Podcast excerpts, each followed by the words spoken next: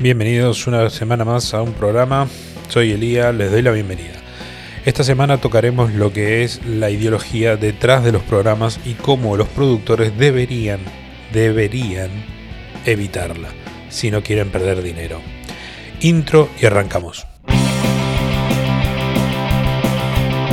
Bienvenidos a todas y a todos, espero que estén muy bien. Soy Elía y les doy la bienvenida. En estos programas hablaremos de audiovisual, series, películas, política, sociedad y todo lo que se me cruce por la cabeza, inclusive la educación. Seremos mal hablados, seremos bien hablados, seremos, solo seremos. Siéntense, caminen o hagan lo que quieran y disfruten. Espero que no se enojen con el programa o conmigo y si lo hacen, que valga la pena. Arranquemos con esto, vamos. Muy buenas de vuelta, les doy la bienvenida. A ver, en los últimos años hemos notado que hay como una, como una idea de agregar todo el tiempo a los productos audiovisuales lo que es una ideología determinada o una forma de ver el mundo determinada. Y esperan los productores que eso ¿Sí? sea consumido y aceptado por el público. ¿Qué está pasando?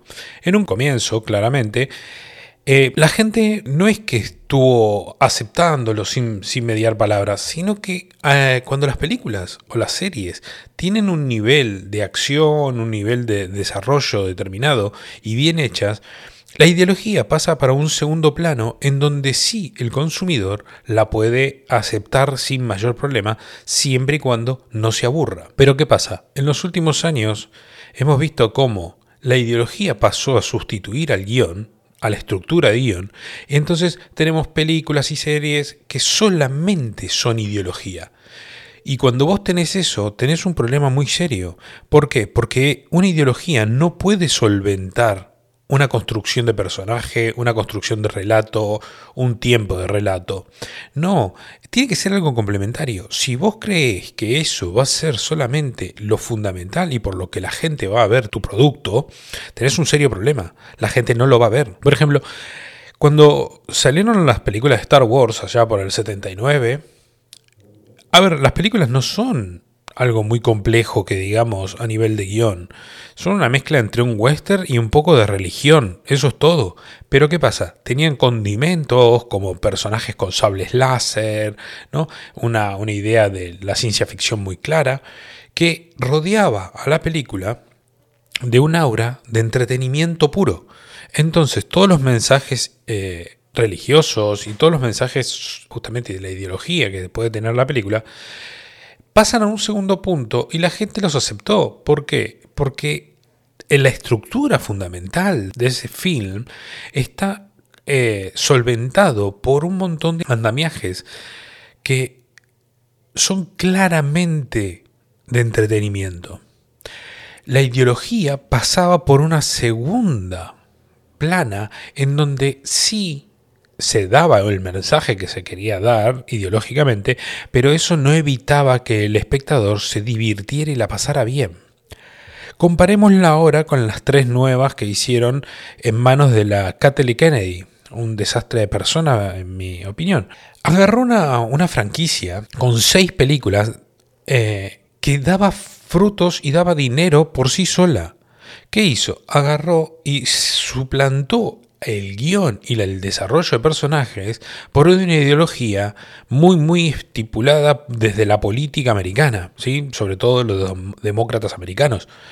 Una ideología de género, una ideología de un montón de cosas, en donde quisieron reemplazar todo solamente con ideología. ¿Qué pasó? Tres fracasos espectaculares.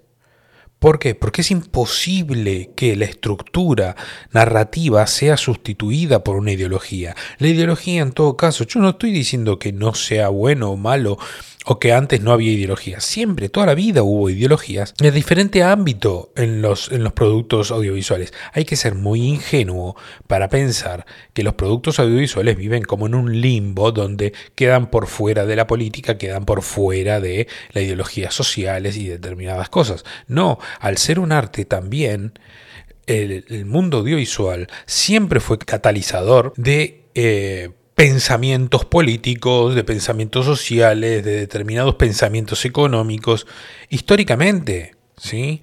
desde el acorazado Potemkin, ¿sí? reivindicando la lucha del, comunismo, pasando por eh, Griffith y una asociación bastante dudosa calaña con, con el Ku Klux Klan y un montón de cosas. Pero bueno, siempre hubo ideologías, siempre hubo política. Imagínense que eh, el sumum, ahora que vienen los Oscars, el sumum de esto fue dado porque una película como Argo, eh, el, el, Oscar a mejor película, se lo dio la primera dama de los Estados Unidos en ese momento, la Michelle Obama. Eso estipula que siempre los Oscars y, el mundo eh, audiovisual está ligado a la política. No solo eh, en, las grandes, en las grandes producciones, en las, en las pequeñas producciones también, ya que estas pequeñas producciones dependen exclusivamente de dinero público la mayoría de las veces. Y ojo, no estoy diciendo que eso esté mal. Ya sé que algunos me van a saltar a la garganta con esto. Yo creo que las producciones con dinero público son necesarias, siempre y cuando no sean panfletos publicitarios de la política de turno. ¿No? Queda claro esto. Vos tenés que darle dinero a artistas que de otra forma no lo, no lo pueden conseguir porque hacen un cine muy particular o muy de desarrollo o, un cine de investigación, ¿sí? o un arte conceptual que son parte del mismo, del mismo cine, porque un, artista hace un desarrollo teórico o un desarrollo eh, estético que luego será apropiado por las grandes producciones, pero fue descubierto por eh, personas que eh, no tuvieron miedo ¿no? a experimentar y fallar. Claro, en una gran producción, bueno, puedes andar experimentando mucho y fallando porque en cuanto a la tasquilla te dio mal, vos saliste volando por una ventana. Entonces, yo sí soy de los que apoya eh, la función del Estado dándole dinero a, artistas, pero no para que estos artistas sean los amigos del Estado o sean exclusivamente un grupo de chupasangre que sus películas son una cagada espectacular a nivel técnico y a nivel de construcción, pero las pueden hacer eh, porque sí, porque son amiguitos del que está en el poder de turno. Eso no está bien. Por otro lado, la, tampoco veo bien que se le dé por parte del Estado dinero a grandes producciones de cine, ¿sí? Y que estas producciones no den ganancia. Si vos vas a darle dinero a alguien que no dé ganancia, tiene que aportar otra cosa. Esa otra cosa puede ser claramente un desarrollo narrativo, un desarrollo eh, estético, como lo que dije. Ahora, si vos le vas a dar eh, dinero estatal a una película que es una mainstream, sea del país que sea, a esa sí hay que exigirle que haga taquilla. Y si no hace taquilla, a tomar por culo con esa. Nunca más se le da dinero a ese productor o a ese director. ¿Por qué? Porque ahí sí se está regalando el dinero. No puede ser eso. Es como que le den dinero a una película de Franchella de papá se volvió loco, o papá se volvió imbécil o lo que sea, y no se le exija a Franchella que haga eh, una taquilla digna de recuperación económica mismo él, seguramente, que entiende muy bien cómo va la cosa, eh, estará en desacuerdo en no devolver el dinero si ve que su película fracasó. Para los que no conozcan a Franchella, es un actor argentino. ¿sí? Vean El secreto de sus ojos, que hace un personaje extraordinario en esa película. Entonces, claro, el dinero estatal está bien en manos de artistas que estén experimentando. Ahora, en manos de amiguitos y de payasos que no tengan ni puta idea de lo que están haciendo, no está bien. ¿Sí? O de películas mainstream que den pérdida sistemáticamente. Eso quiere decir que a la gente le importa una mierda la película que acabas de hacer. Y en definitiva, vos haces arte para que lo consuman otras personas. Eso de yo hago arte por mí, por mí y porque hago el arte para expresarme mis huevos. Si haces eso, hace un omelete en la cocina. Si vos vas a poner un montón de dinero y un montón de gente a trabajar en algo, mejor que dé algún rédito económico o algún rédito que también es cierto, algún rédito eh, reputacional, como pueden ser festivales, como pueden ser el reconocimiento de los pares eh, o lo que sea. ¿sí? Ahora bien, si ustedes como productores, ¿no? y acá intervengo directamente a los productores que nos estén escuchando, si ustedes como productores hacen una película donde involucran su propia ideología y esa ideología no la fue a ver nadie, me parece que tienen que replantearse qué están haciendo. Porque un productor, su primer ley es hacer dinero. Ganar dinero. Voy a repetirlo. Ganar dinero. Basta de estupideces de yo hago y produzco para eh, la concientización, la, la mierda. Vos haces producción porque querés ganar pasta. Anda a preguntarle a las películas mainstream de Hollywood a ver si te van a decir que quieren hacer concientización o con lo que mierda sea. No, te van a decir quiero hacer un montón de dinero. Que vengan con ideología las cosas ahora y que estén fracasando. Por ejemplo, acá se estrenó hace poco eh, Atman y la avispa en Quantum Manía y todo eso. Es una película espantosa. Espantosa, no es ni divertida, no es nada los actores, bueno, está Paul Rudd, que le perdonamos todo, porque lo queremos mucho Paul Rudd, pero madre mía, ¿cómo desaprovechan todo eso? ¿Qué pasó? Esa película costó 250 millones, solamente de película. Eso quiere decir que también hay un 250, pongamos, 300 más de marketing, que era insoportable el marketing que tiene. ¿Cuánto recaudó? 300 millones. O sea, hiciste una pérdida espectacular. Y es otra mancha más al tigre, porque venís fracasando, Disney viene fracasando y Marvel fracasando con She-Hulk, Miss Marvel, eh, Ant-Man y la avispa. Todas las últimas 10 películas fueron una mierda. Thor, Love and Thunder, y puedo seguir. ¿Qué pasa? ¿No se dan cuenta que están perdiendo dinero? ¿O es que el dinero que viene para esas producciones viene desde la política? Ah, porque eso sería otro tema. ¿eh? Si vos haces política y solo lo haces porque te lo mandan y el dinero que te dan viene desde la política, ahí ya tenemos un problema. Porque tendrías que agarrar ese dinero, hacer un producto sólido que tenga política y tenga ideología si querés, pero que esté bien hecho. Si vos tenés, por ejemplo, de West Wing, ¿sí? Gran serie, si no la vieron, véanla. Tiene una ideología muy marcada esa serie. Tiene una ideología muy demócrata y muy marcada de los Estados Unidos. Ahora, ¿qué pasa? Está fantásticamente bien hecha. Los guiones son buenísimos, los actores son extraordinarios, el desarrollo es entretenida, tiene todo. Entonces, ahí no me molesta que me pongas la ideología demócrata de Estados Unidos. Me importa un carajo si yo la estoy pasando de puta madre viéndola. Después puedo estar de acuerdo o no puedo estar de acuerdo con esa ideología, pero lo importante es que yo la pase bien si es algo mainstream.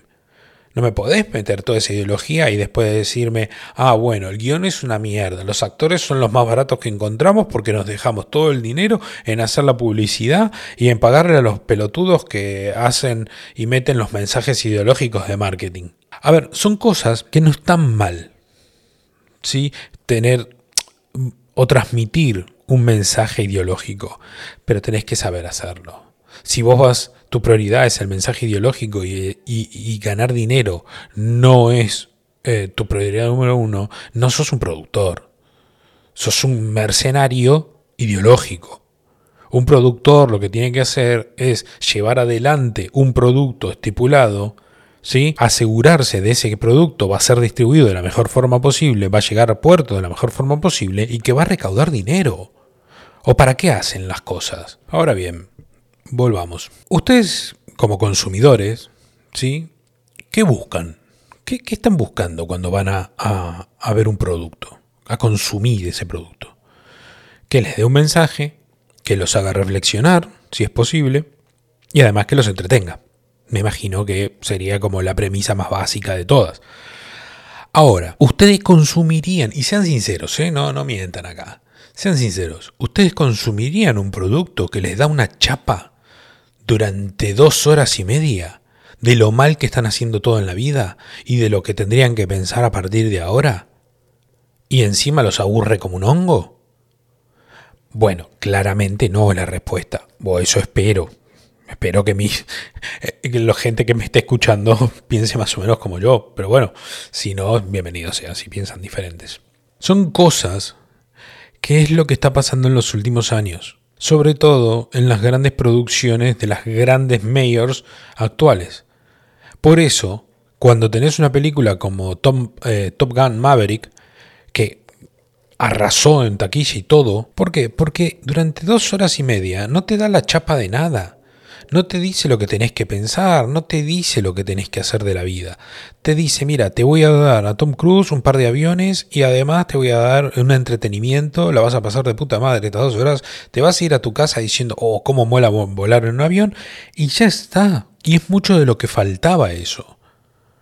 Es mucho de lo que faltaba. Imagínense que la última película que vi eh, fue Ant-Man y la avispa. Ant-Man y la avispa la puedo resumir en 15 segundos. De repente, de una película a otra, tenemos una actriz diferente que hace de hija. De una película a otra, en una película en anterior era una chica normal, ahora es una super genio, eh, hiper super desarrollada y que todas son genios y son todos súper inteligentes. En Marvel parece que todas las chicas menores ahora son todos genios. Tenés, ahora esta es un, eh, el moscardón este es una genio. Tenés la Iron Heart que también es una genio. Tenés a la Black Panther que es una genio. Todas son genios. No hay gente normal ahora. No, no, son todos genios. Ah, y la explicación de que sean genios es porque patata, ¿eh? no en ningún momento hay un desarrollo del personaje. Tenés que aceptar por sí misma que es una genio porque sí, porque lo dice el guion y porque no te preguntes más nada. De repente también tenés a, a la madre, ¿no? Tenés a Michelle Pfeiffer, ¿no? Que de repente también es la supergenio del planeta. Son todos supergenios menos ant que es el personaje principal, el superhéroe número uno de esto. Que como es, es un imbécil que hace chistecitos durante toda la película y no hace una puta mierda. Y vos decís, a ver, genio, ¿cómo se llama la película? ant y la avispa. Muy bien. ¿Quién es el protagonista? ant Muy bien. ¿Y por qué agarraste tu protagonista y lo convertiste en un pelotudo? ¿Por qué esa, esa manía de agarrar los superhéroes clásicos y hacerlos todos un montón de imbéciles? No me está divirtiendo. Yo vengo a ver una película que se llama Adman. No vengo a ver una película que se llama La hija de Adman el Moscardón. No vengo a ver una película que se llama eh, Michelle Pfeiffer haciéndose la linda en el mundo mágico de Pelotudandia. No, yo no vengo a ver eso. Yo quiero una película que me entretenga y que tenga Adman haciendo cosas de Adman. Y punto. Toda la explicación que hay en la película sobre las cosas es patata, se llama. Y no hay otra. Es porque sí. La chica, la hija empieza, sabe pelear porque sabe pelear. Es genio porque sabe, es genio porque es genio. Eh, Michelle Pfeiffer es eh, súper inteligente porque es Michelle Pfeiffer y es súper inteligente. Y vos decís, ¿Alguien me va a explicar algo en algún momento? ¿Alguien me va a decir cómo se hizo el guion de esto? algún productor le preocupa cómo es el guion de esta mierda? ¿O solamente a este tipo lo tienen ahí para que regularice que el mensaje eh, feminista, el mensaje eh, casi socialista que hay, o el mensaje que tiene que calar en el público llegue? Para eso pusieron a los productores, porque si vos ves los títulos, hay 532 productores, aunque hay un problema. Si en 532 productores lo único que miraron es que el mensaje eh, social, el mensaje ideológico llegue, y no miraron que el guion es una mierda, hay un problema y grave. Agarraron a un actor e hicieron a Modoc, personaje clásico de los cómics. Bueno, este Modoc por el amor de Dios, vean un cartel de cómo es este modo. Es la cara de un actor que ya estuvo en la película número uno, estirada como si fuera con el paint, mal hecho, no mata a nadie, no hace nada y cambia de opinión y se hace bueno en el último momento porque le dicen que sea bueno.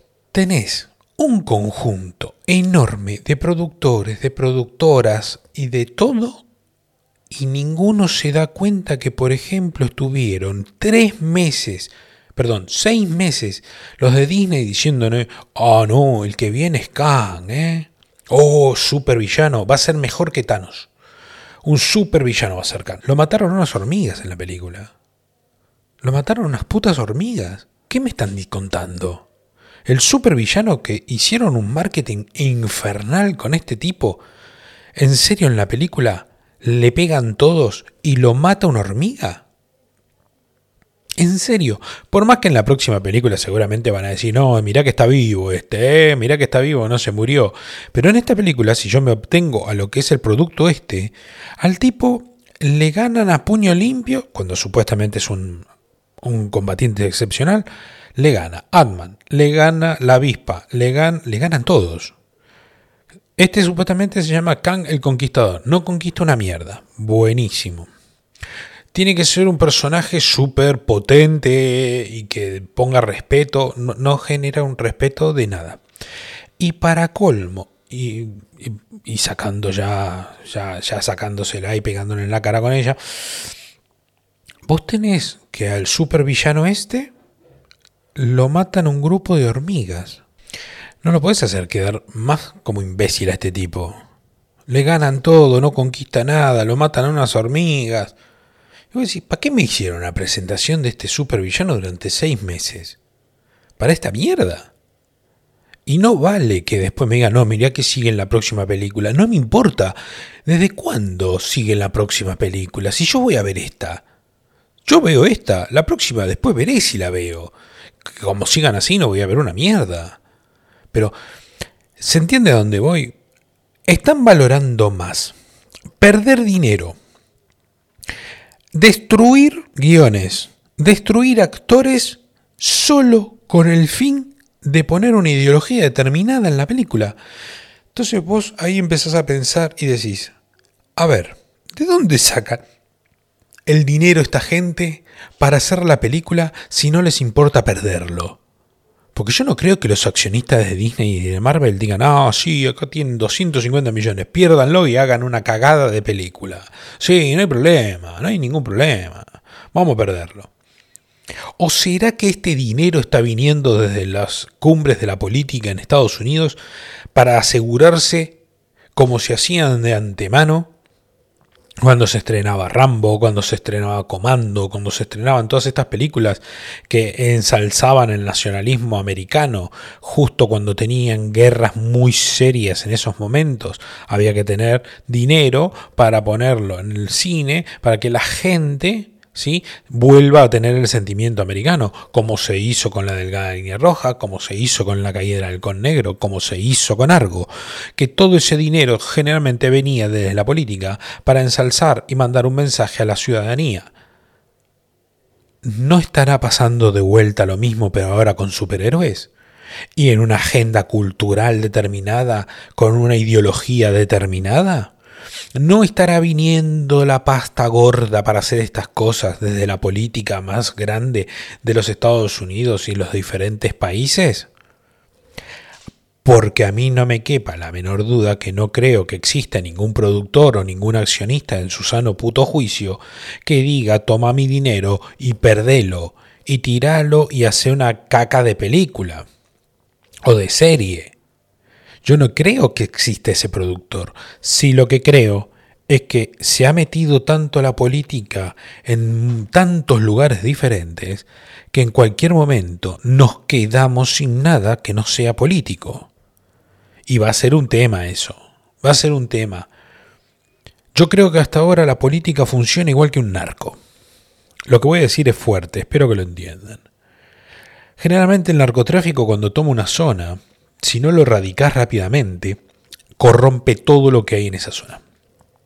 Yo creo que la política está haciendo exactamente lo mismo. Si vos a la política la dejás entrar en determinados lugares, corrompe todo lo que toca. Todo, ¿eh? Acá, por ejemplo, en Europa, vos lo que tenés es la Agenda 2030. También está en Sudamérica, ¿eh? quiero que lo sepan. Esa agenda prioriza determinados valores y determinadas cosas, ¿sí? A fuerza de golpe, a fuerza de billetera, a fuerza de publicidad, a fuerza de todo eso. Entonces, cuando vos ves esas cosas, decís, ah, no me extraña que de repente todos los actores, habidos y por haber, sigan y digan, ah, no, yo soy fluide, no, no, no, yo ahora soy gay, no, yo soy bisexual. Actores que vos mirás y decís, ¿y este quién carajo es? ¿De dónde salió este churro que encima es malísimo? ¿Y por qué le están dando una película de protagonista a este tipo? ¿Por qué este tipo está diciendo que es fluide? Me importa carajo si es fluide o no es fluide o lo que mierda sea. Como actor, ¿qué tal es? ¿Desde cuándo nos olvidamos que cuando vamos a ver un producto audiovisual, queremos ver un producto audiovisual bien hecho? ¿Desde cuándo queremos que nos den la chapa durante dos horas cuando vamos al cine a distendernos un poco y que me digan que todo lo que pienso es una mierda y que tengo que pensar de una forma determinada. ¿Desde cuándo como consumidor me volví un pelotudo que no que puedo decidir una mierda? ¿Desde cuándo tienen que venir estas super mega empresas a decirme lo que tengo que pensar? ¿Desde cuándo un grupo de políticos alejados de la puta realidad, viviendo con choferes, viviendo en pisos millonarios, viviendo en zonas super caras, me van a decir a mí lo que yo tengo que pensar y cómo tengo que hacer mis cosas?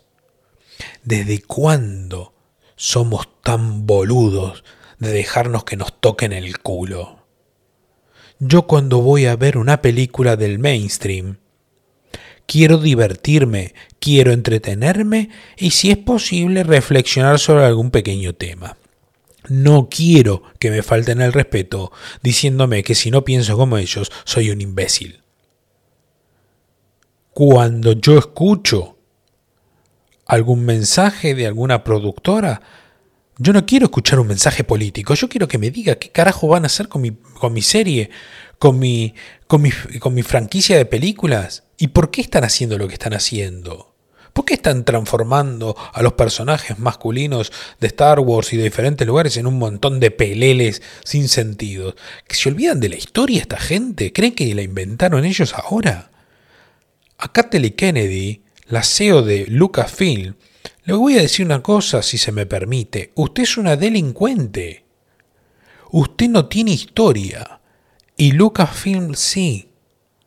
Star Wars viene desde el 79 creando historia y usted agarró y por un dinero que seguramente viene desde la política, decidió cagarse en toda la historia, ¿sí? Y hacer quedar como a todos los personajes de las, de las viejas series como unos perfectos imbéciles. Bueno, ¿sabe qué le digo?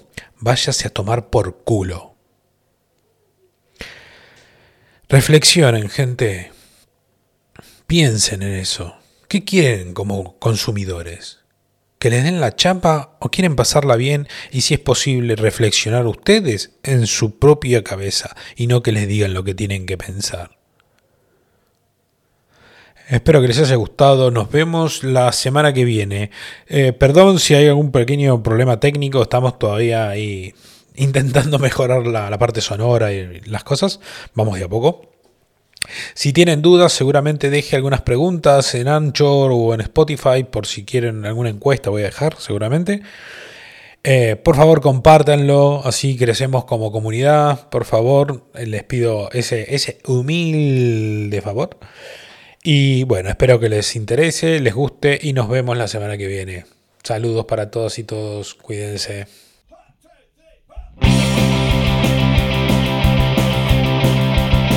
Gracias por haber estado ahí, espero que lo hayan disfrutado, espero que les haya servido y que la hayan pasado muy bien. Nos veremos la semana que viene y si quieren hacerme un favor, compártanlo, coméntenlo y mándenselo a todas las personas que quieran o que odien. Hasta la semana que viene, cuídense, hasta luego.